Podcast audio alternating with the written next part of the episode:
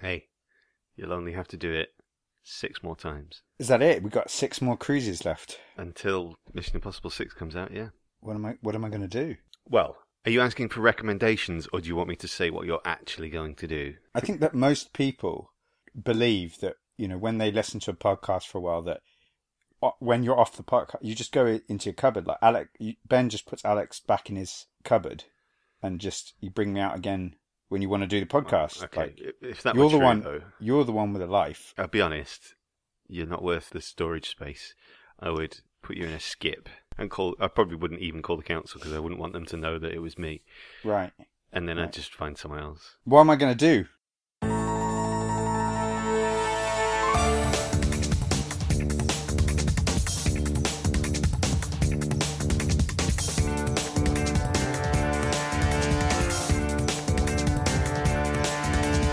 Hi, and welcome to the Arniethology Presents the Cruise Cast. My name is Alex Bellardi. Hello, my name's Ben Heighton. Hi, Ben. Hey, feels like ages since we've done this, but uh, It's only been a week. Yeah, we're recovering from Rock of Ages by watching another film from 2012, Jack Reacher, written and directed by Christopher McQuarrie. Oh, hang on a minute, that name sounds familiar. It Well, does, Ben. Where mm. from? He wrote Valkyrie for Bryan Singer.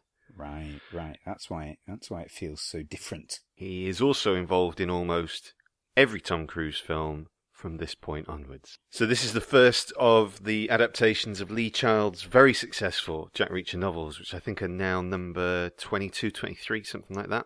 This is not the first of the Jack Reacher books. I think this was the 13th or the 16th or something like that. Right. It's called One Shot. When when when people have like written like twenty something books and you decide like you're not going to do them all necessarily, how do you pick which one? Which book do we do? Well, in the case of this particular franchise, the studio and Chris McQuarrie basically said, well, One Shot is a great place to start because it's got all of Jack Reacher in it. Hmm. And Lee Child said, uh, yeah, you're right, actually. That's a really good place to start. Go for it. Now, there's a little bit of controversy, or there was, well, arguably still is, among the hardcore Jack Reacher fans because Lee Child pushes one of these books out every year now. They always hit the top 10 bestseller list. Does, do you think he's got like a team of monkeys writing it for him now? No, he he literally comes up with an opening scene and then just writes freeform. He doesn't know where the book's going to end when he That's starts pretty it. amazing. He's really candid about it in interviews as well. It's really That's- funny because yeah, he's I'm gonna have to. I'm gonna have to watch that. someone Yeah. someone said so you're like um, 15% of the way through your next book now. And he said, "Yeah, yeah, so it starts with this." And he's like, "Jack Reacher will work it out somehow, won't he? I don't know how, but he will."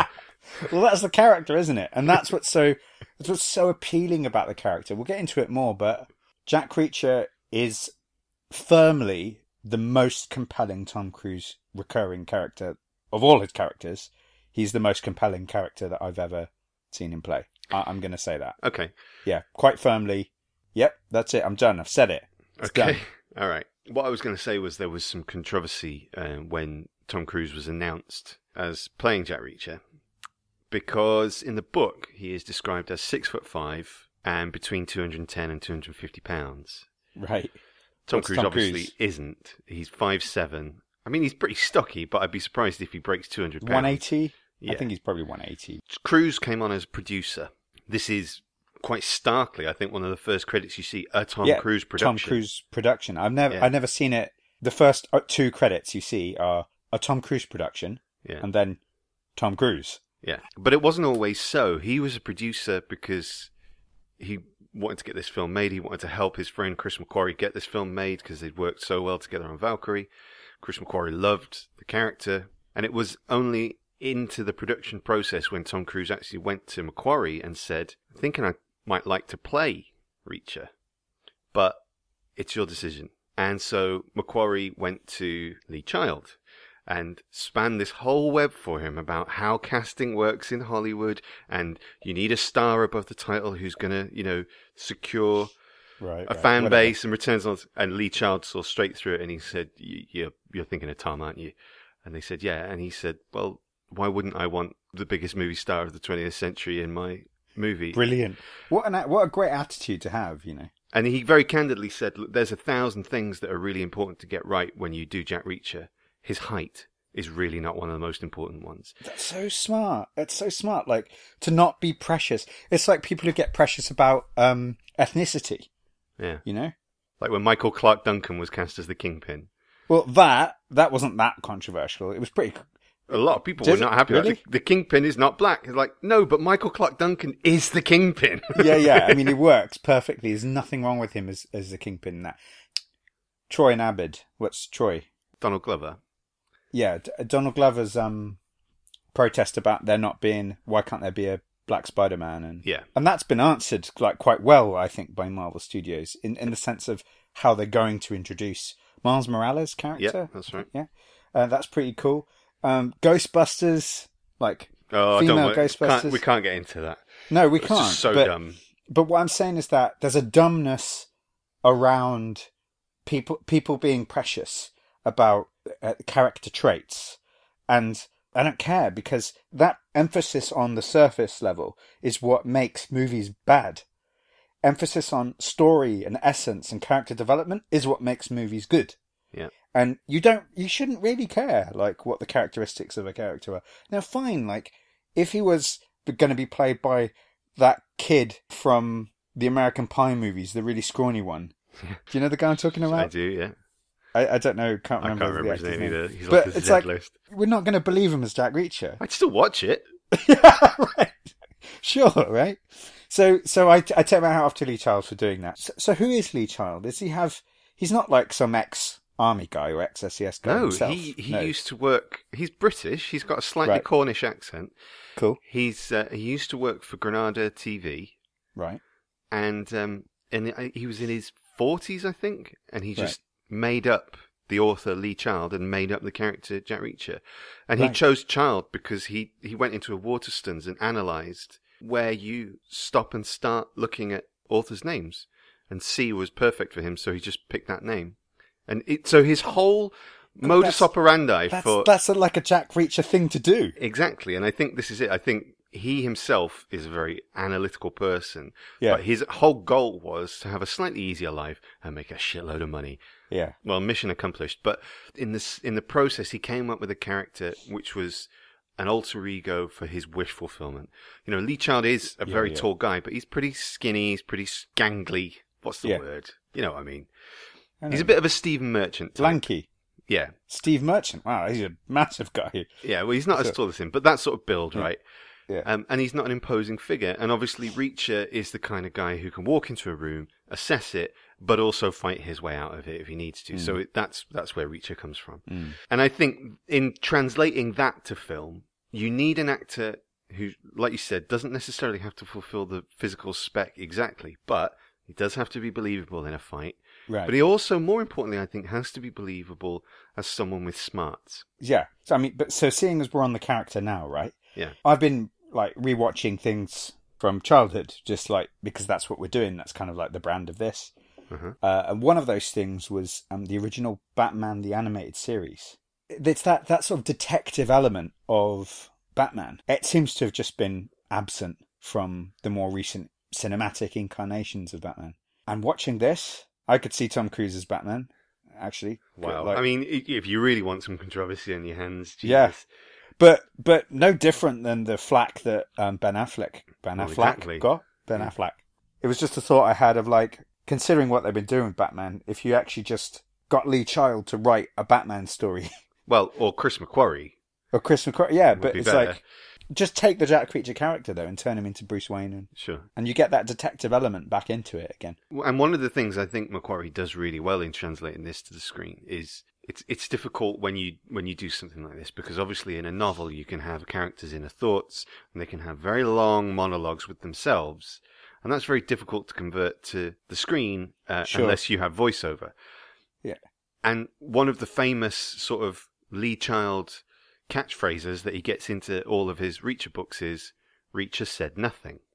That's Yeah, like how a paragraph on its own. Like Right. Reacher said nothing. So that's pretty difficult to get into a film where you need Tom Cruise to do some emoting and some acting and quite a bit of talking as well. Yeah, but totally in this film. It's but like what he what he does brilliantly, McQuarrie, I think, is these long visual sequences, like the first nine minutes of the film, no oh my dialogue, god, and it's yeah, uh, good. it's fantastic. He's so good Yeah. at very simply drawing out Yeah. the details and the nuance of an image. How is it that in the first 10 seconds of a movie, you can know that it's a great film? How does that happen? I mean, I've A already Tom seen Cruise it. production. That's it. Right. right? no, not ne- that. Not necessarily true. But I, I just, I am curious about how. I, I know, okay, I've seen it before, but I remember getting that feeling when I saw it in the cinema. This is impressive. Yeah. Like, there's some great storytelling happening here with no dialogue, and it, that, that's what I'll, I'm going to keep coming back to. Is my comment that I'm going to keep coming to is the layers. In each sequence, in each scene, in each exchange of dialogue, there are layers being told to us, and you can take it or leave it if you want. You can watch it as a surface level movie, and that's still enjoyable, or you can look a bit deeper and hear hear what's be, not what's not being said in most of the scenes is what makes this film fascinating and interesting. Well, we'll get into a bit more of that. Let's set up what the film is about. So Right. that opening sequence is is really chilling, I think, and not just for the subject matter, but the way that it is portrayed. So we start basically with a sniper. Basically, he's setting up in a parking lot to shoot what appears to be just some random targets. Yeah, and we know he's committed, right? He's making his own bullets and stuff like Yeah. that. You just like, right, Yeah. yeah. Picking a good spot and shooting from across a river. Yeah. Classic American suburban or, or I guess city horror setup in the sense that this kind of random shootings happen in America without any seeming, any rhyme or reason. There's a couple of things tied into that automatically, and I think one is that it's very similar to the beginning of the first Dirty Harry film. Oh, right, I didn't. from right. from Chris McQuarrie's point of view, I think Yeah. that's a statement to say, this is the kind of film I'm going to do. Tough, unflashy, solid filmmaking, just like they used to do in the 70s. That's not Yeah, to yeah, say that it this feels, yeah. it's not a 70s styled film, but it's in that same mold. You're right, I, and I wouldn't have picked that out, but I agree, it is definitely. The other thing is what you're alluding to, which is more now in hindsight than at the time. It's really chillingly believable when you look at some of the things that have happened. Take the shooting in Las Vegas the other month, and you can see the footage online now because people, you know, take Yeah. footage on their phones. Yeah, well, I've not watched it. I don't. I can't watch that stuff. That that moment of terror you can hear set in when that popping sound in the distance Yeah. suddenly becomes a gunshot. Yeah. and people start falling down. And this film presents that in that opening sequence so brilliantly by having that long point of view shot from the sniper, Right. but then all they can see, all the people who are getting shot at, all they can see, just a spot of light in the distance, just a sound. if if that, Yeah. if that, because of the how far away it is, and, and it is a bright day, and all sorts of reasons. And and one of the haunting things about it is that we're look, we're looking down the scope. The the Yeah, shot is is that we're looking down the scope, and it's quite a well framed shot in the sense that when it's not completely down the scope with like black on the outside. no, it's what you would It's- more likely see with your It's, eye you can see the periphery the as well. yeah. And and so it, it does create that sense of of being there more than it does the, the abstract sense of we're just seeing it from that person's point of view. It feels much more like we're seeing it. There's there's a good minute, not even not before any shot is fired, like just picking out targets, like looking yeah. looking for the for the target or a target.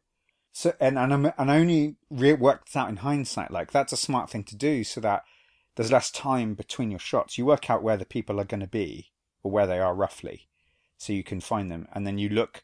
Once you start shooting, you just you go back and look for those people. How horrible that I get an insight into Hmm. a smart way of killing several people from watching this movie, and it's like it makes you it made me really uneasy that like I don't like that I now know that information. I, don't think it's a good thing that I know that information, and yet it did. It drew me into the into the sense of how senseless the whole thing seemed, how horrible the whole thing seemed. Especially because it does seem random. It's Yeah. just someone who needed to satisfy their, their kill lust. Yeah, right. The other thing that he's adding in there, so that you've got the subject matter, you've got this horrific state of mind that you're being put Yeah. in from the point of view, you've got the visuals, but then the sound as well. There's Yeah. no score anymore. Yeah, it's great. You've just Yeah. got the breathing of the sniper. And then And once then the, the- gunshots start ringing out, yeah, once the gunshots start ringing out, but not straight away, a little bit later, the distant sound of screams. we remain there with the sniper. Yeah. We're not taken away to the thing. And that is really good storytelling because it's like saying, we're not going to shock you by taking you over there now. We're going to keep it at this perspective because the crime scene is the central focus of the story. Yeah, the victims aren't the story, the shooter is the story. Right. Whether or not we learn really soon after in the next scene, you know, who did it, who didn't do it. And we were told as an audience members, sort of Columbo style, that they got the wrong guy. The person that gets arrested has been framed as the shooter. Yeah. We like, quite clearly that Jai Courtney did the shooting. Yeah, so David Oyelowo assesses the crime scene. He's the lead detective, and he goes and arrests Emerson, is that his name? James Char- Barr. Yeah, His Emerson. Yeah. Emerson. yeah. And under interrogation, he doesn't say a word. He just writes three words on a piece of paper. Get Jack Reacher. Amazing. So what do we learn about Jack Reacher? That he gets some, Oh boy, he does. but he just, we don't know how much. But that's just the first shot we see of him. Well, yes, but then as we like piece together little bits of him Frankenstein style, as uh, as David Oyelowo was explaining to uh, Richard Jenkins who Jack Reacher is, his his Yeah. history as a military Yeah, cop yeah, style guy. There's a lot of ogling going on of uh, Tom Cruise. He goes to pick There's up a a, a second-hand shirt from a charity shop and some boots. Yeah, no, no, there's a lot. when he You goes mean- and gets the mean you're ogling him? no, because we haven't seen him yet. Yeah. We're only seeing little pieces of him. Yeah. But the woman in the thrift store is giving him their look. The woman at the Western Union office is giving him some eye as well, well. it's a it's a pawn shop, but and there's a Western Right. Okay. Union desk or whatever. Uh, Yes, and so David Oyelowo is explaining to Richard Jenkins, you don't find Jack Reacher unless he wants to be found. At Yeah. which point, there's a Jack Reacher here to see you. Yeah. It's amazing. Out of all of we talked about the cruise entrances, uh, this is by far my favorite. really? Yeah, it really is. And and the last time I remember saying what an entrance, I was laughing at it and I, I couldn't take it seriously, and that was in Days of Thunder. What about Rock of Ages? It's not not not the same. I didn't enjoy it. I enjoyed the Days of Thunder entrance. That was the last time I remember saying, "Wow, that's a, It was an great, amazing yeah. entrance." Yeah. This is this is like my by far my favorite entrance of Tom Cruise. How cool is that? Could you can you get any cooler than how are we going to find this guy? He finds you.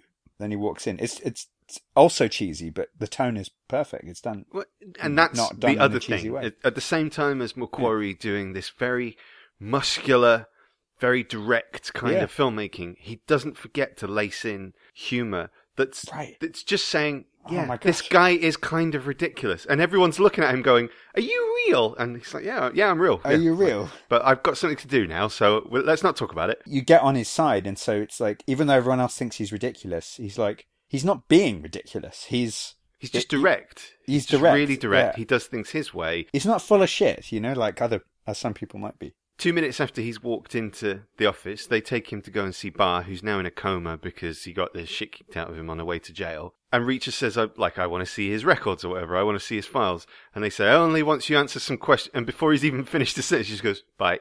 Just turns around, walks out. No, I'm not, gonna, I'm not going to play your game. No, You give me what I need, Yeah. or I'll find another way. Yeah, it's not. He's not interested, and so it's also about the intelligence, but it's intelligence in like the most morally sound. He's not a hero. He's not trying to be a hero. He's not moral in the way that Superman's moral. He's forthright in his direct pursuit of what he knows to be true. Yes, truth and, and just sort of rightness. He's not corrupt. I think that's Yeah. the thing. There's there's corruption, but he's not a hero because he is Yeah. he is a killer. He's quite Yeah, he happy to get his, to it. He his says it. hands bloody. He says it very clearly. I'm not a hero. I'm going to drink your blood from a Yeah, yeah. boot. But there's kind of there's a fairness to him, and I, and I think it's not necessarily the letter of the law. It's just this is wrong and this is less wrong. So I'll go Yeah. with the less wrong. Thanks. Yeah, and on that on that thing of like people saying, "Who the hell are you?" I don't know. They're saying goodbye at the end of that scene, and Emerson just like he says, "Weird meeting you," and Yeah, yeah. Tom Cruise is like, Tom Cruise is like, "Yeah, you too." I know it's weird. Like I know this is weird, kind of thing. It's really nice. So then we get introduced to Rosamund Pike. There's a really nice dynamic between uh, Rosamund Pike's uh, Helen Rodin character and Jack Reacher. And I think Lee Child actually spoke about this, and he said in any other situation they may well be a romantic coupling, but Possibly, it's, it's yeah. not appropriate for this story No, or for these characters within this setting. no. So Jack Reacher, although he may be attracted to her, he's not going to go there because he has a job to do. it complicates things. Yeah. And I think there's another dynamic within that that's really great when she says to him, Will you promise me that you will look at Barr objectively? Because he has a past yeah. with him and he thinks that he's Yeah, yeah. Uh, the kind of guy who would kill five people randomly. And he Yeah. got away with it once before on a technicality. Yeah. And Reacher says to her, Only if you look at the victims objectively. yeah now that's yeah. a really nice twist because It is. He's asking her to do the same thing. yeah, just because they're victims, it doesn't mean they're innocent. Is sort of what Right. he's saying. And, and what he's also saying is that this is how we actually investigate. The whole investigation from all sides needs to be looked at objectively. I'll, I'll go do that. I'll investigate Bart and you investigate the victims. It's a test of character. It's lots of things he's asking her there in that moment. Because if she sort of fails on that, he's going to be out as well. He won't, he'll stop engaging with her because it'll also give him the information he needs that she's involved in some way or whatever it is that he needs. It's really smart throughout. Everything feels really smart throughout. And also you feel like, I've said this before, like you feel like you're in good storytelling hands. Right. So this is the thing. Yeah, I think you're absolutely right. It's really, really confident filmmaking. Yeah. It's stripped down to exactly what is required to keep this thing moving forward. Yeah. and also those those great montages that show you what you've already seen, but from a different angle to give you the extra bit of information. Right. So it's quite it's it's asking the audience to question what they believe about what happened. Yeah. At the same time as the two lead investigators, let's Yeah. say, are finally piecing together bits of this puzzle. And that is just good filmmaking up and Right. down. I mean, the first 40 minutes, I start making notes. It's like a black hole of, of enjoyable film watching. I couldn't think outside of the film, which is really rare for me to just be that sucked in. I normally got a part of my brain on something else.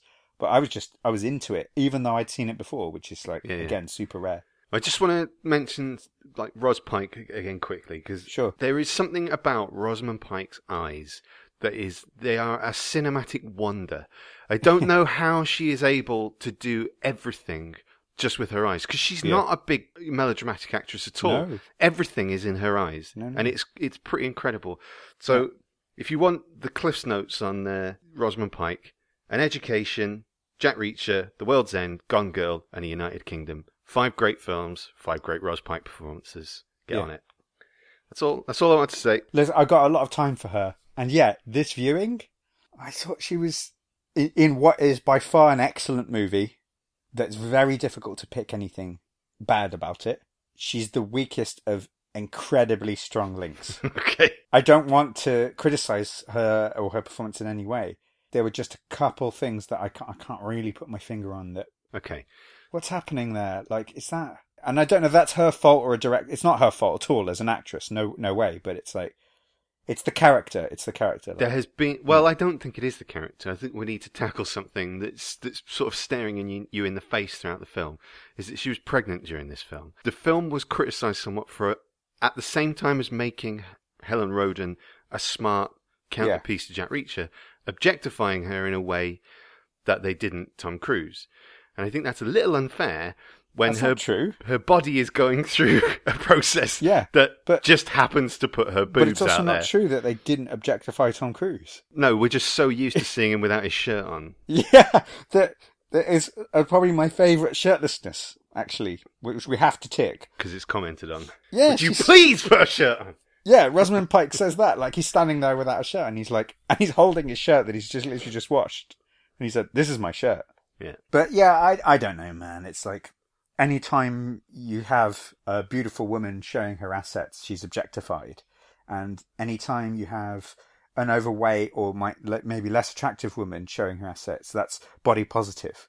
So it's like, Well, what, What- I think what are we doing? interesting about that is if you look at Gone Girl, I, I don't think you've seen it, have you? I haven't seen it. No. Right. Just from it, the the point of view of how much of Rosamund Pike you see, you could argue that she's more objectified in that film. But because that film is largely story. from her point of view, story, and yeah. yet it's about her, it's not objectification. In this, it just so happens there's a few shots of her cleavage. That's literally all it is. But that's what, what I'm trying to say is that it's not like she's wearing anything else. Mm-mm. It's not like she's wearing anything that a lawyer wouldn't wear. That's no what anyone in an office would wear. Right.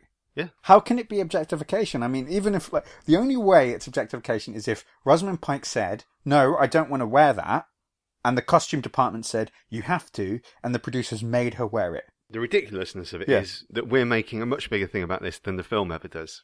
Yeah, so let's The cut film it. doesn't at all. No, no, no. But I think it's Yeah. a point worth making because I don't think there is anything wrong with Ros Pike in this or her character. There isn't, no.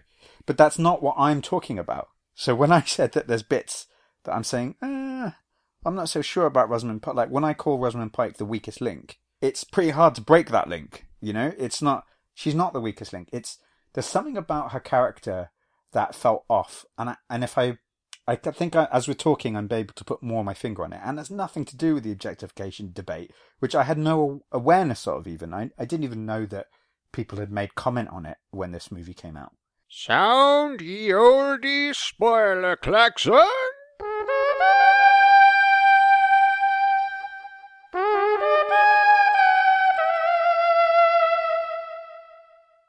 It's more to do with right near the end.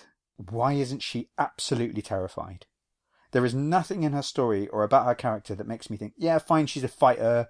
She's got gumption. She's going up against her dad, who's the district attorney, and she's taking a case that's fighting against him. I get all that. But none of that is character development that makes me think she wouldn't be petrified in the scene near the end. Like, why? Why? So, Yeah, I'm not. I'm not disagreeing with you, but I Yeah. also I don't think that she's not terrified at the end. Uh, She doesn't need histrionics or you know. No, no, no, no. And I, I agree. But when you make the comment like she does everything with eyes, she wasn't doing it. It wasn't happening for me in that scene. I, I wasn't seeing the terror. She's in a pretty bad position there. They're Yeah, like, she's got a gun to her head. Yeah. there's a lot of threatening moments. It goes on for a long time. She doesn't do anything, right? There's nothing. Well, maybe Alex. It's because Yeah. she knows she she's got nothing to worry Reacher about. Yeah, because Jack Reacher is just around the corner. and because she's smart, she's got nothing to worry about. Yeah, maybe, but that's the one thing. All right, that's mm. my one niggle. I've got it out there. So we've got a whole like we've we've got the setup. We've got Tom Cruise like really sort of starting to wear his age, and it really suits this character. Clearly setting up something to supersede Ethan Hunt, and it's great. It's a very good fit of those things because he can still be physical, Yeah. but more importantly, he has to be smart. And it's not about athleticism; it's about sort of blunt force trauma with um, Post trauma. yeah, and that's never epitomized better than in the the punch up outside the bar, which is Man, just that's it. The five guy fight. a brilliant scene. And if you Yeah. didn't know who Jack Reacher is at that point, then now you do. If I was if I was making this movie, I would have released nothing except for I just would have released a teaser that would be the whole bar scene from the moment Sandy comes and sits down at his table to the moment that the cops come and arrest him after the five guy fight. I just I just have the bit in the parking lot. The way that he's sort of bored. it's on the street. It's on the, Well, it's on the it is, street. yeah, yeah, man. whatever. It's like but outside the bar on the street. He just wants to get it over with. He's not. Yeah, he's, he's not. like, "Come he- on, he's not interested at all. He's just No. appraising the situation. He knows how it's going to go. He's telling Josh Helman how it's going to go, Yeah. and that's how it goes. Is that guy Stifler's brother? He's ugly Stifler, isn't he? They're not related, right? No, they're not. I love it, and I'm going to say it because we're talking about the scene now. It's my favorite series of lines in the movie. Stifler's brother says, "I'm going to, uh, you know, let's take this outside." Or no, he says, "It's your choice. Yeah. I can, I can beat you up here or beat you up outside or whatever." And Tom Cruise says, "Pay your check first. He says, "I'll pay later." You won't be able to. You think all the time you should try it. It's a funny joke, but I'm going to beat your ass. And the whole way he plays that scene is is crucial to his character development. We are being told pretty much everything we need to know about Jack Reacher in that scene with his dialogue, with the way he's handling the situation. yeah, yeah. Every line is designed to sort of diffuse it, but also to work out what the hell's going on here. People don't just pick fights with me in a bar. That, yeah, that exactly. happen. It's clearly a put on. And I think the other thing is that the reason that he's so bored and he's saying to him, just remember you wanted this, is yeah, that that brilliant. he's clearly been against much tougher guys in much more difficult situations. You see that from the scars all over his body, like Yeah. he's been through some shit. This is this is just playtime for him. He knows it's going to be over in thirty seconds. So Yeah. what does he do? He punches them all in the balls a lot. Yeah, a There's lot. a lot of ball ball punching in this one. Yeah. It's great. Ball hitting, knee breaking. It's pretty good. Again, it's witty. Yeah. It's tough and it's exciting, but the way that it's shot, it's not elaborate choreography, it's not No. shaky cam or fast editing, it's just this is what's happening, this is what's happening, that just happened, right? And all of this is happening at the same time as, like you said, as he's assessing what's going on with these guys, he's also figuring out how does this fit into why I'm in town. Yeah. So yeah. it's pushing the story forward again. yeah, it is. It's not gratuitous. It's just so, so lean and so tight and funny. Yeah, right. Yeah, really, really good. Uh, really good. And you know, I think the Sandy character is actually quite good. Uh, a good thread throughout, and we'll come back to it in a minute. If we're in a in a classic action movie, the cops come at that moment, and we think, "Oh no, the cops are here! He's got to run!" Yeah, No, but they've he- been outside. doesn't. They've been outside all of sixty seconds. Yeah, he doesn't have to run. And he's like, "Well, that was fast. Uh, that's a great response time, or something like that." And so yeah, it's like, exactly. so he just says he, he works it out in that minute. He's like, "Nothing's going to happen here because this is the cops were called before this happened." Yeah, or they're a part of the puzzle too. or they're a part the cops of it. are in on it. Any, yeah. any, whatever it is. yeah, And the next scene, you just see him like saying, "Let me guess, no one's pressing charges." Yeah. He's just so cool in that scene. And but again, the whole thing is his coolness in this is summed up by a bit of dialogue he has with Rosamund Pike. She says, "Should I be scared?" And he says, "Are you smart?" And she says something like, obviously. Yeah, obviously, or yeah. And he says, well, then you've got nothing to be afraid of.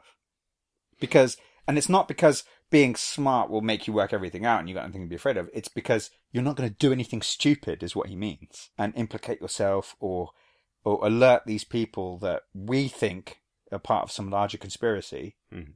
We're gonna, you're not going to alert them. And she's, but she's still not fully on board with that yet. I mean, in that scene, she's getting on board. And there's part of her that thinks throughout that actually maybe Jack Reacher's some crazy guy, a wacko nut job, inventing conspiracy theories. Well, the tension there is that he uh, initially is there to make sure that James Barr doesn't get away with it this time. He wants him put in the ground. Uh, Her job is to make sure that justice is served, and actually, she's there to protect him.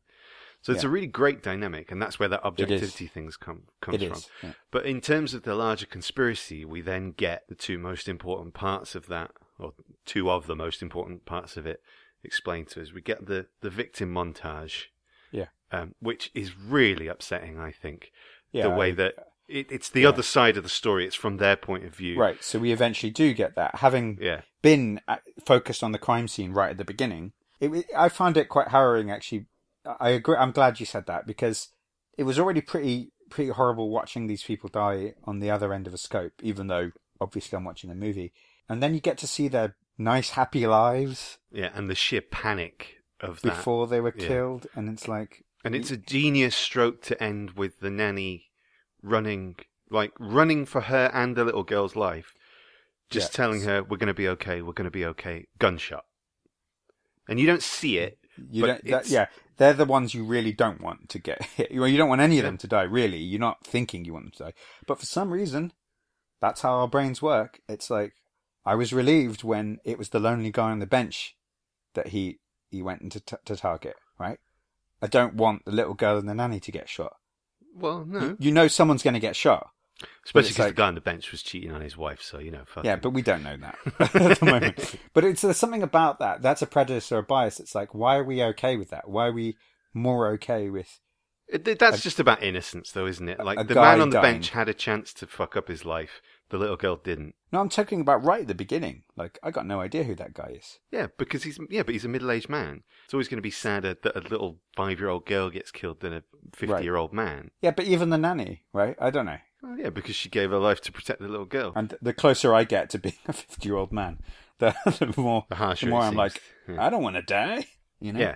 Right. So, 45 minutes in now. Loving it. Solid. Can't Yeah. wait to see what the rest of this film has to offer. Hang on a second.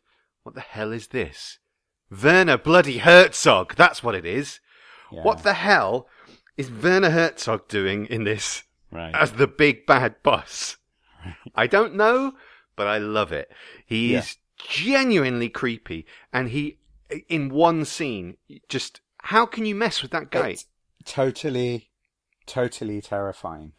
And I would be that guy, right? I would be the hood there, you know, some bimbling guy who fucked up. He didn't get it right. He thinks he fixed his problem by killing the person and, and distributing the body, as he says. Yeah. But they're like, no, we don't do things that way. You should have come to us and asked us what to do. You can use But- me, man. Well, just tell me what to do and I'll fix it. Survive. Don't say fix it. You can't. But then, like, his whole story about Yeah. being the prisoner Yeah. And biting off his fingers. He's got To save one finger and one thumb out of all of his digits. All of the others he chewed off in a Siberian prison. Yeah. It looks like he saved his, his trigger finger, basically. That's just so he can still look in the mirror and kind of do a Fonzie. Yeah. or, or pick his nose or whatever, Happy right? days. Sit on it. That's it. That bimbling guy, he, you know, so then he says, prove it. Prove to me that you'll do anything to survive. What do I do? And again, it's the silence. It's the Reacher said nothing moment that's throughout this movie. Talk about nailing it. Someone saying, oh, how do you put something like that in a movie? I think a movie is perfect, uh, like the film format is perfectly suited to, to play out a line like Reacher said nothing. In a book, you've got to write it. You can't just have like a blank page. But in a movie, you can have silence, you can have pausing, you can have glances, you can have looks. It's great. And there's a lot of that in this. Even though it's Jack Reacher's not in that scene, Yeah. it's still a lot is said in the moment when Herzog is just staring at him blankly, like, of course you know you have to do. And he's and I'm thinking like, how would I do it? How would I bite my finger off? Or You- would you I? Could I? No, uh, well, no, I definitely, No, definitely can't not. bite Definitely your not. finger off. And even though he's faced with the exact same dilemma, I'm going to die unless I bite my finger off. And that's why the Zec is so terrifying because Yeah. his his line when the guy says I can't, I can't, he says always the bullet.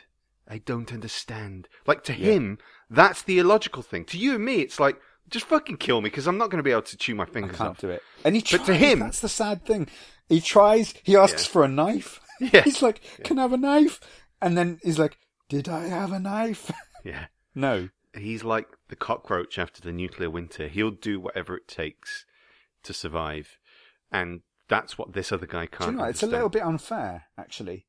Like Herzog's being a bit stupid because if your hands are like going black because of frostbite and the gangrene's moving down your hand and you've got to bite your fingers off to get them off, they're frozen. They're numb probably already. Probably quite easy to bite off. Yeah, okay. Also, he's an idiot for going for the thumb first. Arguably the hardest one, right? Yeah. Start with the pinky. Start with the little finger. Just a knuckle, even, you know? But yeah, the thing is, it's not just bite off one finger. He's saying the fingers from your left hand. Yeah. It's like, let's say you get past one. right? Yeah. Let's just say. So fine, he doesn't do it. He takes the bullet. A few scenes later, I can't remember, you see another henchman with the fingers bitten off. The big, stocky guy. Yeah, Vlad. He passed the test, that guy.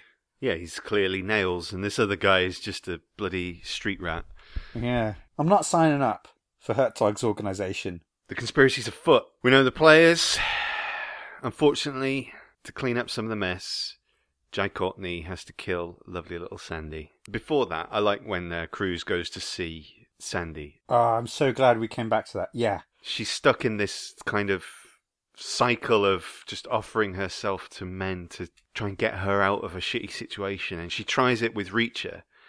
And he just, he's going to leave and he just turns to her and he actually gives her some life advice and he says, you know, you don't have to let these guys Yeah. use you. Yeah. And she says, that's just what girls like me do. And she's about to cry when she's saying it, but I like that there's a, a self awareness there. She's not Yeah. a victim, but she's also not going to do much to help herself. Jack Reacher's clearly a bad dude from her perspective. And so he knows that there's no reason why she should be into me. Yeah, but he's the real deal. Whereas Jeb Yeah. or whatever his name Yeah, is they're not. is Yeah. a yeah, exactly. He's just No, a no. wannabe. And th- th- That's true. So I guess her her compass for safe guys isn't completely broken, but it kind of is. But before that, so I of, of course I like that human moment, but just again the way he interrogates her, it's so precise. This guy's a sniper in every sense. I, I'm assuming he has sniping training. Like he's a excellent. Sh- we learn he's an excellent shot. Another actor who we've yet to mention, but we won't mention him just yet. No, not yet. But he does say that he saw him at a shoot 10 years before. So 10 yeah, he's obviously a before, yeah. competitive shooter at some point. Yeah. Right. That precision, the stealthiness, the directness, the cleanness of it. It's like in every aspect of his life, that's his approach. You know, he leaves no trail. He's minimalist in his possessions. He he literally only has the clothes on his back, Yeah. and you know cash in his pocket. That's it. Uh, it's it's Yeah. but it's it's appealing. It's really appealing, and and yet in his old dialogue and everything, there's like that's how he approaches. And that's what's great about that scene with Cindy Life, is yeah. that he kind of he just forces his way in there to he's gonna he's not gonna stop. He's not gonna get stopped by Gary or whatever his name is, the guy on the front desk. It's like that guy doesn't have the he doesn't have the wits to stop Jack Reacher. So he's gonna get into that back office and eventually he's just like, I'm just going, I'm just gonna do it. Yeah, So you're right, he sort of manipulates Sandy into getting what he wants. But then when he turns it on her and he says, Look, you're a sweet girl, you're pretty. Yeah. And he looks behind her and he just says, You're clearly smart because you're doing Gary's books for him. It's a, it's a throwaway line, but it tells you that within 30 seconds of walking in that room, He's he's got all the information all that out. he needs. He's worked it all Yeah, out. Exactly. and that's the detective bit. That's Yeah. the Sherlock bit, and he, he's cooler than Sherlock because he's not a he's not a jerk. he doesn't treat people badly. We're learning. We learn in that scene with Sandy that he's a good guy. No, she is a victim. She doesn't see herself as a victim, but he mm-hmm. sees her as a victim. Yeah. And she's going to continually be victimized unless she removes herself from the situation. And if she's not going to go permanently, two days will do it. Get out of town for a couple of days. Mm, she doesn't listen. She doesn't, but I do think when she comes up against Jai Courtney, there is something, there is a recognition within her that, oh, here's another guy who wants to use me because I'm a Yeah. piece of meat. Yeah. And I can smile and I can be sweet and I can send him on his way. But it's a step towards saying I'm not going to let these guys do it to me anymore. Yeah, maybe, maybe. But unfortunately, it doesn't play because Vlad. No, Vlad's right behind her. It's horrible. We've also had uh, Jack Reacher's little bathroom and hallway incident with another couple of uh, Again, hoods. another great fight. It's incredible. Injected with humor. Injected with humor, like It's right? so ridiculous. And I think that's the sort of scene that some people would go, no, this is over the top now. Where the two guys are trying to go at him, these two big guys, but they're Yeah, too you kinda believe excited. You kind of believe it. I th- I totally Yeah. believe that. If you- Yeah, If- I mean, and they're not adding in like Home Alone sound effects or anything, you know, No. to to make it like boing boing boing. but they're in a cramped space and they've gone in there with baseball bats. And they're big and dudes. they're two big dudes. Yeah, exactly. They're all over the place. But the way that he uses them against each other, where he's smacking the one guy's head into the yeah, other. it's horrible, horrible but funny.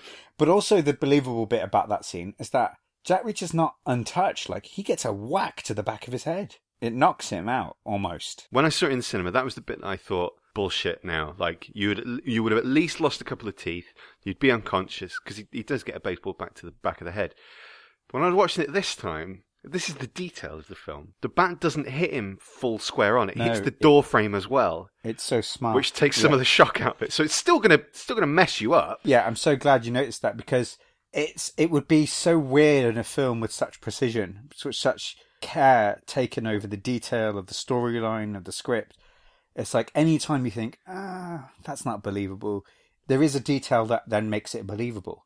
So another one of those things is when we're learning how deep the conspiracy goes, how long they, they've been planning, setting up a bar for, for these murders. Yeah. Uh, at first, I was thinking, God, that's a there's a lot of setup here to kill this the owner of the construction company, right?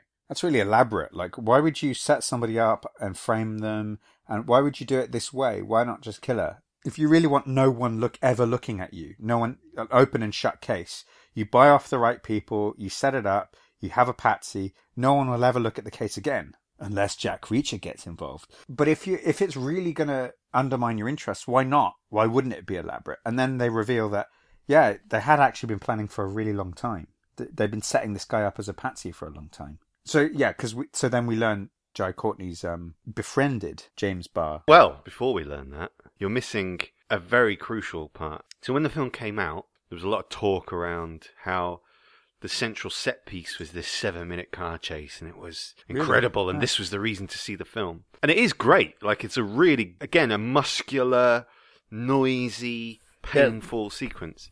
Reminded me of um, the car chase in Ronin. But I think this I think now, you know, having seen it a few times and, and looking back on it, it's not the sequence that I remember the film for because there's No. so much more going No. on in the film. Yeah, yeah. And I think that's a bit of a shame that it was it was sold on that almost solely as the reason to see it. Now, there is a, something in that car sequence apart from the fact that it's I, I love the way that the the sequence ends with him just stepping out of the car Right. And the guy putting the cap on him. So cool. It's awesome. It's so cool. Like blending into the crowd. But yeah, the other thing about that that car sequence and, and the thing that actually genuinely does elevate it is Tom Cruise did all his driving. Okay. And, you know, I, I could see that he was clearly driving a car, Yeah. but he did all the driving. He did all of the driving. Yeah. Jesus. He Like, um every time you see that car, that red car, Yeah. doing any stunt, it's Yep. Tom Cruise in the driver's seat. to the extent that there's a bit where he comes out of the tunnel. They're in parallel tunnels. Yeah. He comes out of the tunnel, he skids across the road, and he smashes into the uh, the water barrel barrier, Yeah. and uh, and he stalls the car.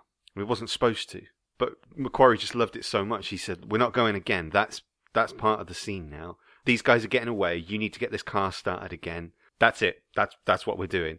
So brilliant. And there's even a bit where I think I he he accidentally like swerves too hard out into the road and clips something. So it's, Yeah, it's yeah. all it's all Cruise. Now, if you think that's mental, you have to know that first of all that was Cruise's insistence, and he worked pretty much 30 hours straight with two different units uh, to get sequences like that done and bring the film in on budget. But if you think it's crazy when he's bombing around in a muscle car in this film, wait until we get to Rogue Nation and see some of the driving that he does in that one. Yeah.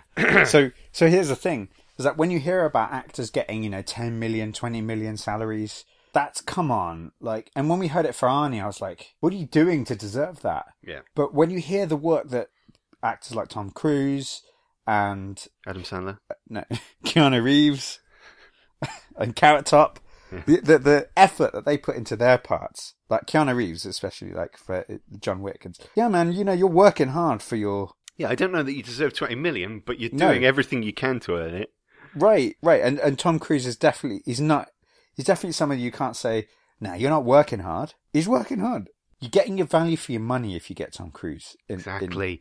and right? this is the Jackie Chaniness of him. It is. You it don't is. just get a, an action star. You don't just get a movie star. You don't just get a great actor. You get it all, You get a living special effect with Tom Cruise. all of it. And there's not many actors you can say that about. No. Soon after the car chase, uh, you know, he calls Rosamund Pike. He says, "I'm stealing your car."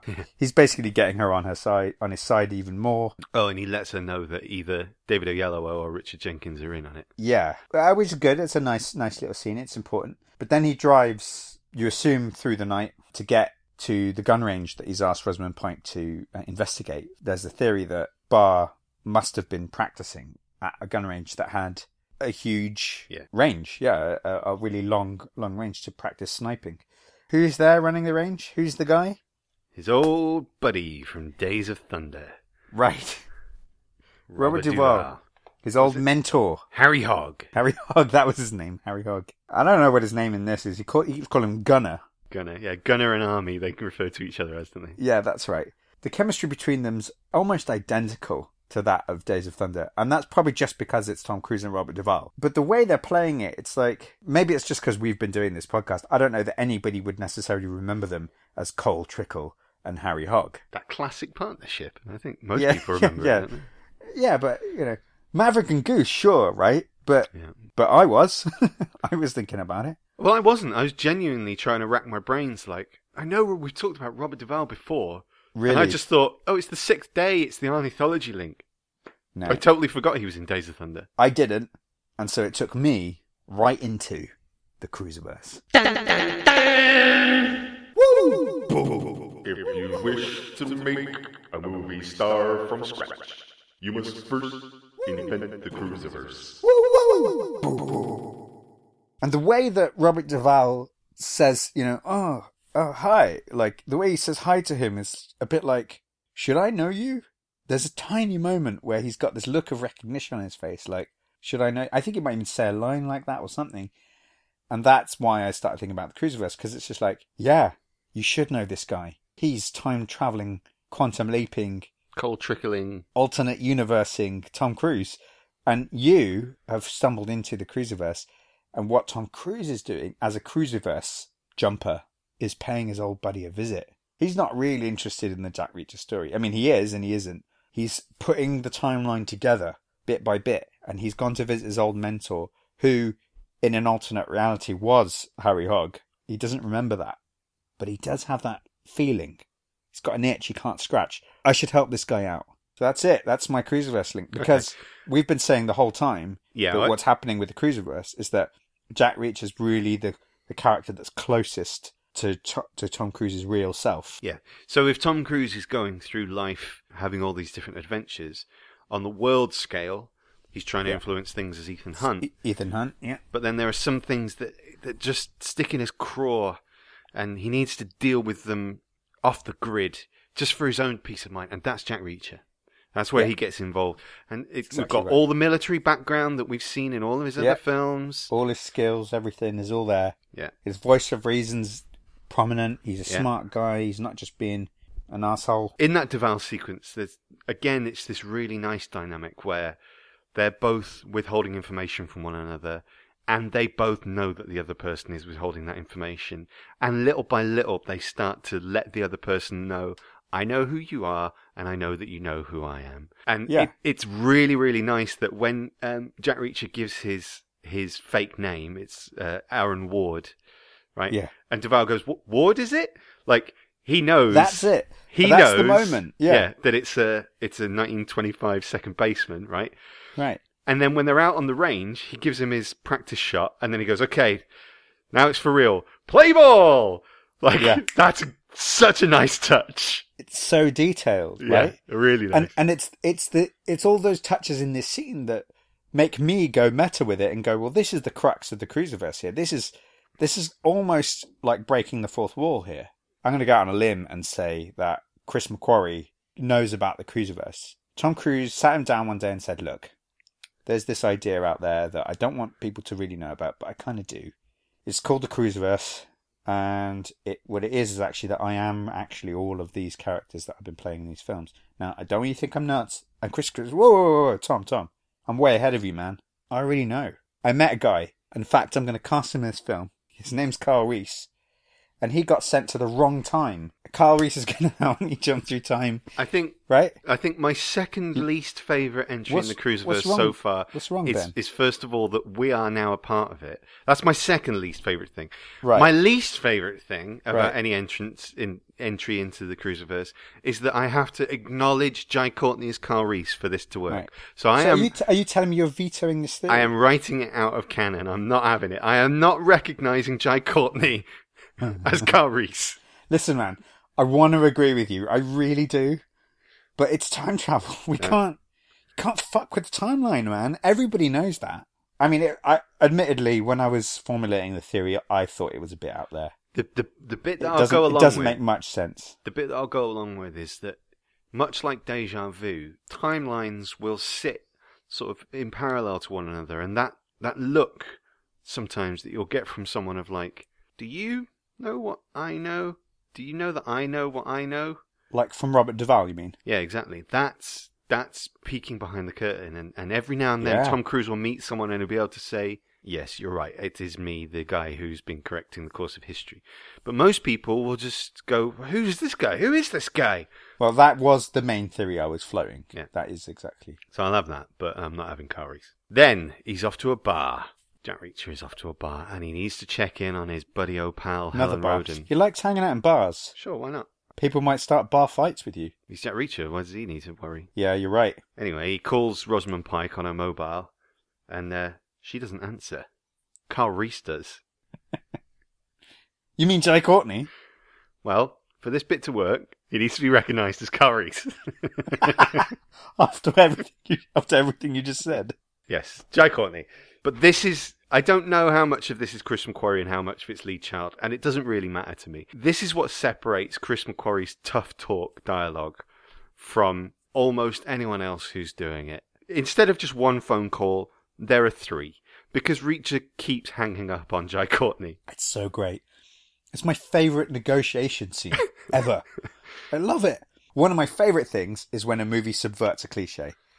And it's like, now you listen here, and you just think, you expect that there's going to be some kind of threat that's an insurmountable threat, and he just hangs up on him. Yeah. It's like, brilliant. What's next?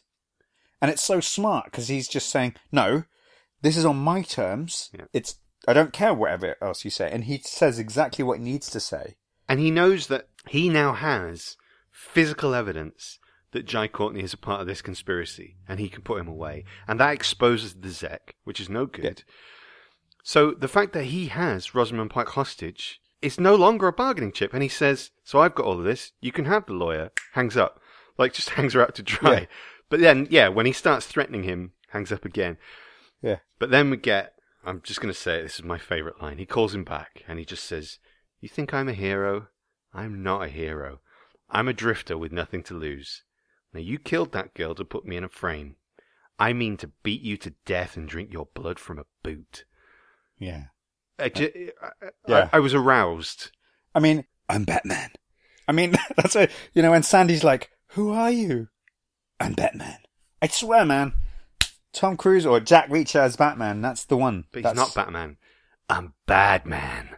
I'm drink your blood from a boot man. Then it's the finale, the climax, the quarry. And I'm not going to go out there and say it's the greatest action scene ever made or even one of them. But it does show, like, once again, just how good a director McQuarrie is, not just a writer. I love the way that he shoots action. It's not flashy, it's not hectic, Yeah, it's yeah. clear, it's clean. Yeah, it's reminiscent of some of the, the Bourne films, a little bit of the way the Bond, Bond film went with some of the fighting. See, I, I, I actually genuinely disagree with that because one of the things No, it's in the same direction, in the same direction, I think it works in Bourne to have that frenetic, shaky action, fast cutting, you can't really tell what's going on a lot of the time. Really, So I agree, it's not as clearly shot, but there's a, the rawness of it, is what I'm Right, saying. Like, so- it's not the Matrix fighting, is what no, I'm no, saying. exactly. Like- it's neither like- of those. It's it's Right. It's clean, but Yeah. instead of focusing on choreography or style or anything like Yeah. that, it focuses on the geography of what's happening in that sequence. Right, you can So you actually know where tell everyone what's is. going Yeah. And, and, also, and that's why it be- it's a really good story device because you get the characters remain in the action scenes, whereas so often action scenes can become a bit boring because they're no longer characters; they suddenly become action action stars Yeah. for for a moment when, and then they flip back to being characters. It's a little bit like a musical, and I reckon there are some people that find action scenes as boring as I find musicals in the sense that everything stops for a moment while we have this action set piece. Whereas in this in this film, the action scenes drive the story forward. Yeah. And he emphasizes, although there's a couple of faceless people pretty much that turn up just to get shot, he always emphasizes every blow and every bullet so that they all have impact. And Yeah. that's key as well because you, if you had Jack Reacher mowing down 30 guys, Yeah.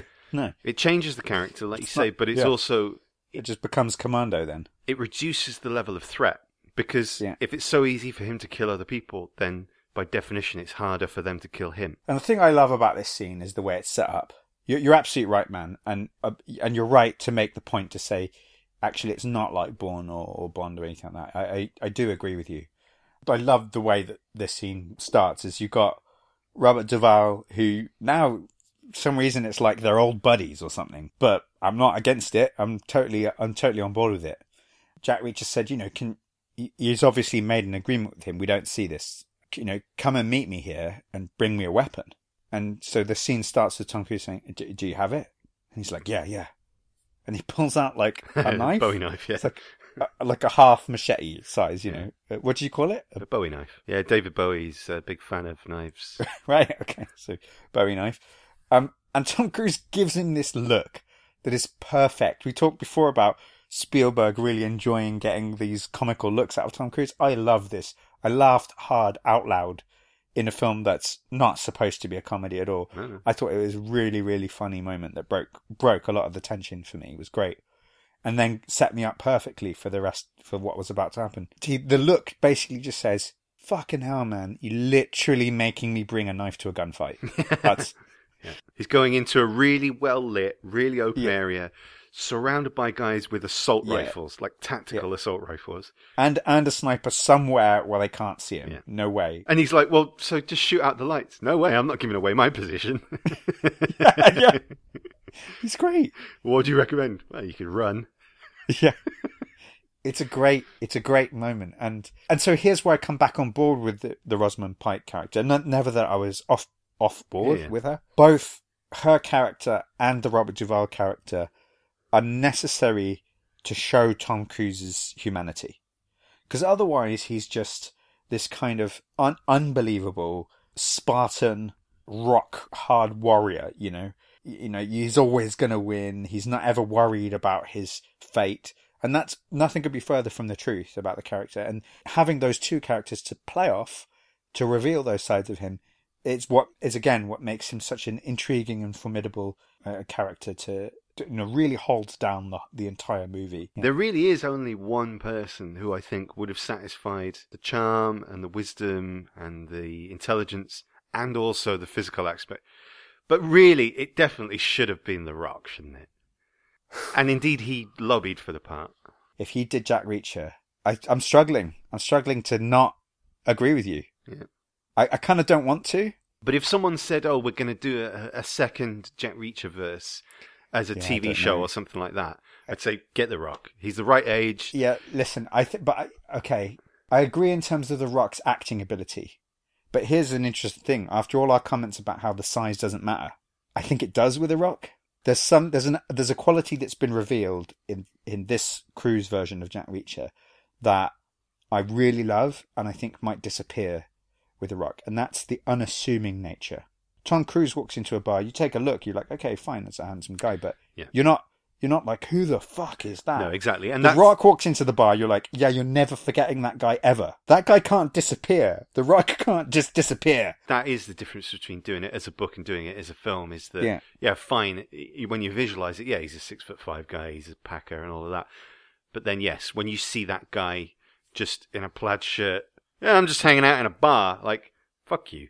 No way. You're a man mountain. Because if you're walking through the Yeah. street, you do stop and look at those guys. He's not someone who just, yeah, vanishes, yeah. No. Like, so that, my that one scene at the bus stop, for instance, wouldn't really work with The Rock. Yeah, right. Right, you don't, The Rock doesn't blend into the crowd by putting a cap on. You know? Oh, I can't see him. Who is he? Is it that massive guy with a, ca- no, he's got a cap on. He didn't have a cap on before. No, it can't be him. So the fight between him and Jai Courtney, I think is great. And everything that you've already said about fighting, it's all in there. Really, really nice sequence.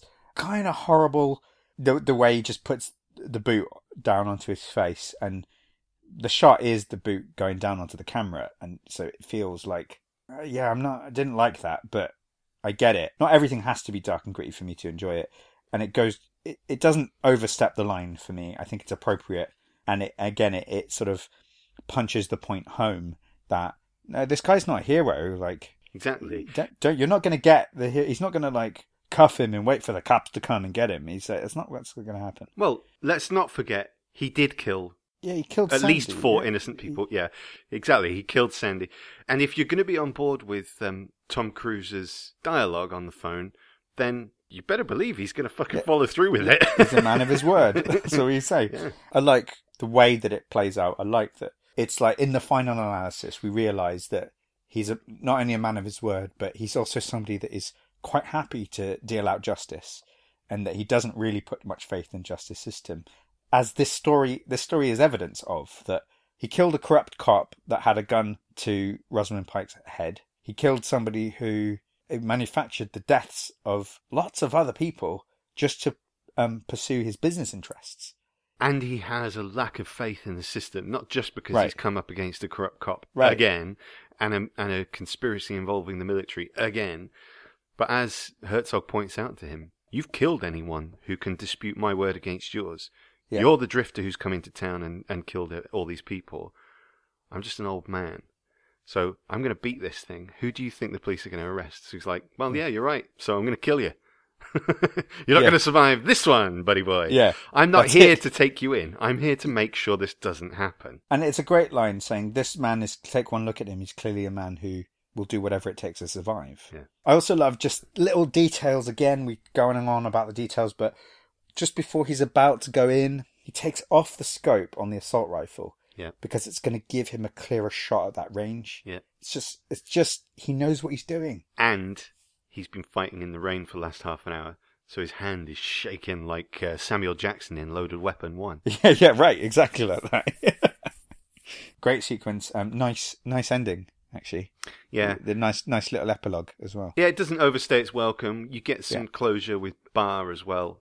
If I have one nitpick, about the film as a whole because I do ah, think you've got one. it's com- one. it for me it's a completely satisfying film and it's one of those films that's quite rare because it is intelligent it is a good thriller it is a satisfying action film and it also feels like a film for grown-ups it's not frothy or pandering to an audience but if I do have a nitpick it's that it isn't really about anything larger other than Hmm. Interesting point. Yeah. that final shot on the coach sort of gets to me because there's someone in a public place being abused and everybody just wants to look out the window. And Jack Reacher is the person who doesn't just look out the window. He's the person that steps in. And that's really the only thing that the film is saying is you don't have to be Jack Reacher but you could be the kind of person who doesn't let these small injustices slide. Just checking the uh, the classics. With said ogling He's obviously doing his own stunts, shirtlessness, voice of reason, and he gets some, albeit off screen. I'm gonna allow looking taller than he is. We we've certainly talked about height. There's an effort to make him look a formidable size. At least he's definitely not rich in this one. No, he's the anti-rich in this. I'm not surprised that he doesn't jump off anything. I'm not surprised that he doesn't. he doesn't He doesn't do, do a a flip woo. out or a woo. No woos. He hasn't done a woo in ages. I'm super disappointed. and there's no more energy than is necessary. But the one that I thought was a bit surprising that didn't come up was running. He doesn't really do any running in this one. He's not. That does surprise Jack me. Reacher isn't a runner. I mean, even even in that bit where he steps out of the car and there's police come in and helicopters and all sorts, just strolls. It's your numbers. Budget sixty million dollars. That's a sort of a mid-sized Tom Cruise film, I think. But I, I do think it looks it. I think it's a, it's an impressive looking film. Yeah, but but that's not cheap either. It's Like not cheap, 60 no. million, no. No. Uh, the film certainly doesn't look cheap. Looking at it though, you get the feeling it could have been done for less. Yeah, It doesn't show on screen. Tom Cruise's salary Yeah. only seven and a half. He's taking Jesus. Christ. I was expecting you to say like 15 or something No. like that. But obviously, he But it's his production. Yeah, His exactly. production, so Now, that's what you're getting with the Tom Cruise film, you know? when the film came out, obviously it was set up to be a, a franchise starter. So Cruise and McQuarrie and Paramount were looking at the film pretty closely to see what sort of numbers it did, to see if this could replace Mission Impossible as the Tom Cruise franchise. Really? Yeah. I wasn't aware of that. That would be sad to replace Mission Impossible. Just because he's he's getting on in years, you know. But why not do it like every other year? Now at the time, it was considered actually a bit of a flop. It didn't do the numbers that they expected it to do. But I looked up the worldwide gross, 218 million. Pretty decent. I think it really had good. I think it had legs. So we So did which- obviously. That leaves me with my final note, which is why didn't we see more Jack Reacher movies between this film and so 2016 and this was 2012. well four years is not bad because then we get we got Rogue Nation in between, didn't we? But it's not because of it's not because people are saying, "Oh no, we can't do another Jack Reacher movie." Well, they didn't green light it straight away because it didn't make the money that they expected. But that's quite a big profit. But it did take a long time to get there because it sort of had to roll out around the world. But Right. what they were looking at was, well, if it's going to be a franchise starter, are people going to go back and see it again? So they were looking at the long-term DVD sales, Ah. and apparently it did very well. So that's it, really. You just got to get the get the business in place, and um, Yeah, and we'll see. We'll see in a few weeks' time whether or not they were right about the franchise starting. It's your numbers. you haven't seen Never Go Back, have you? I have never seen it. I have never You've gone never back gone back, and yeah. seen it. Well, would you go back and watch this film again, Alex? Well, Ben, I was so excited about ranking this film that I ranked it already. Fucking hell. Yes, I would. I think this is a film that I've been itching to watch again, and I'm putting it at number four after The Color of Money, but above Mission Impossible Ghost Protocol. Mission Impossible So 4. give me a So top five. Yeah, Rain Man, Mission Impossible 1, Color of Money, Jack Reacher, Mission Impossible 4. So my top five at the moment are Magnolia, Rain Man, Top Gun, Ghost Protocol at four, and Valkyrie at five. I am actually also going to put this at number four. So it goes Wow. above Yeah. Ghost Protocol, Putting, pushing Valkyrie down. but below Top Gun. So yeah, Well, that's again, man. You're astonishing me by keeping Top Gun so high up. Top Gun has been out of my top ten for ages. It's like number fifteen or something now. I would be very surprised if Top Gun moves any lower before we're done. Uh, I think there is an argument to go even higher with this film, to be honest, because it's a great Yeah. role for Cruise. He's really Right. good in every aspect of it. It's a Right. really solid film. I mean, it's. I mean, it's it's, a, It's the perfect Cruise movie. when it came out, it was my favourite film of 2012. Yeah, so that was Jack Reacher. We'll be back with more from him in a few weeks, as you said. Until then, But- though, Un- Until then, yeah, what's happening? well, we've got a couple of films in between. Right. So your mission, should you choose to accept it, is to join me, Alex, next week Yeah, I, I think I'm gonna. to talk about Oblivion. This is this is. I mean, without spoiling it, it's definitely where the Cruciverse is going to take a wild turn. And until next time, Woo! always the woo. I don't understand. Don't forget, you can Jack reach us at The Arniethology on Twitter, The Arniethology on Facebook, and The Arniethology at gmail.com.